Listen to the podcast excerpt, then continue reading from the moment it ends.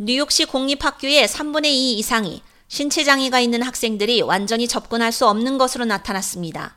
이는 휠체어를 타거나 거동이 불편한 어린이가 많은 프로그램을 이용할 수 없음을 의미합니다.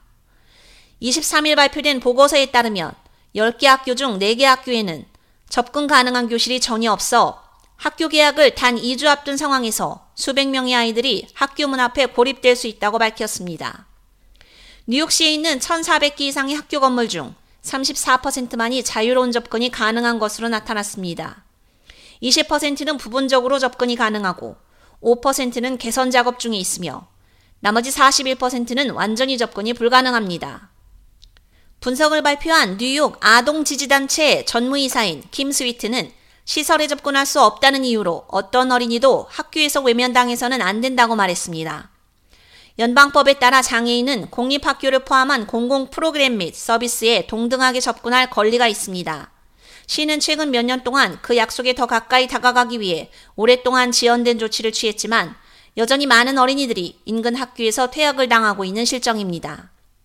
아동 옹호자들은 뉴욕시의 향후 1개년 자본 계획에서 12억 5천만 달러를 시설 개선 작업에 계속 투자할 것을 요청하고 있습니다. 이는 자본 계획의 약 5에서 6%를 차지하는 것으로 이는 5년 동안 도시 전역의 주요 건설 프로젝트에 자금을 지원하게 됩니다.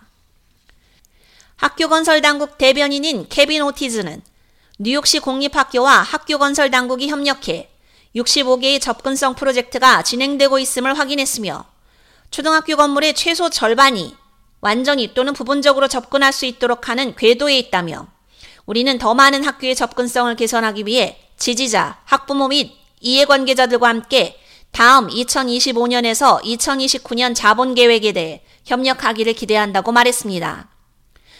접근성이 떨어지면 특정 건물을 이용하는 장애 학생에게만 영향을 미치는 것이 아니라 그와 관련된 교사, 학부모 및 형제자매에게도 부정적 영향을 미칩니다. 한 장애 아동의 어머니는 아이가 단지 신체적인 장애 때문에 그들이 좋아할 수도 있는 프로그램들에서 제외되어야 한다는 것이 부모 입장에서 좌절감을 느끼게 한다며 시의 학교 접근성 개선 작업은 그 무엇보다 절실하고 시급한 당면 과제라고 밝혔습니다. K-Radio 유지연입니다.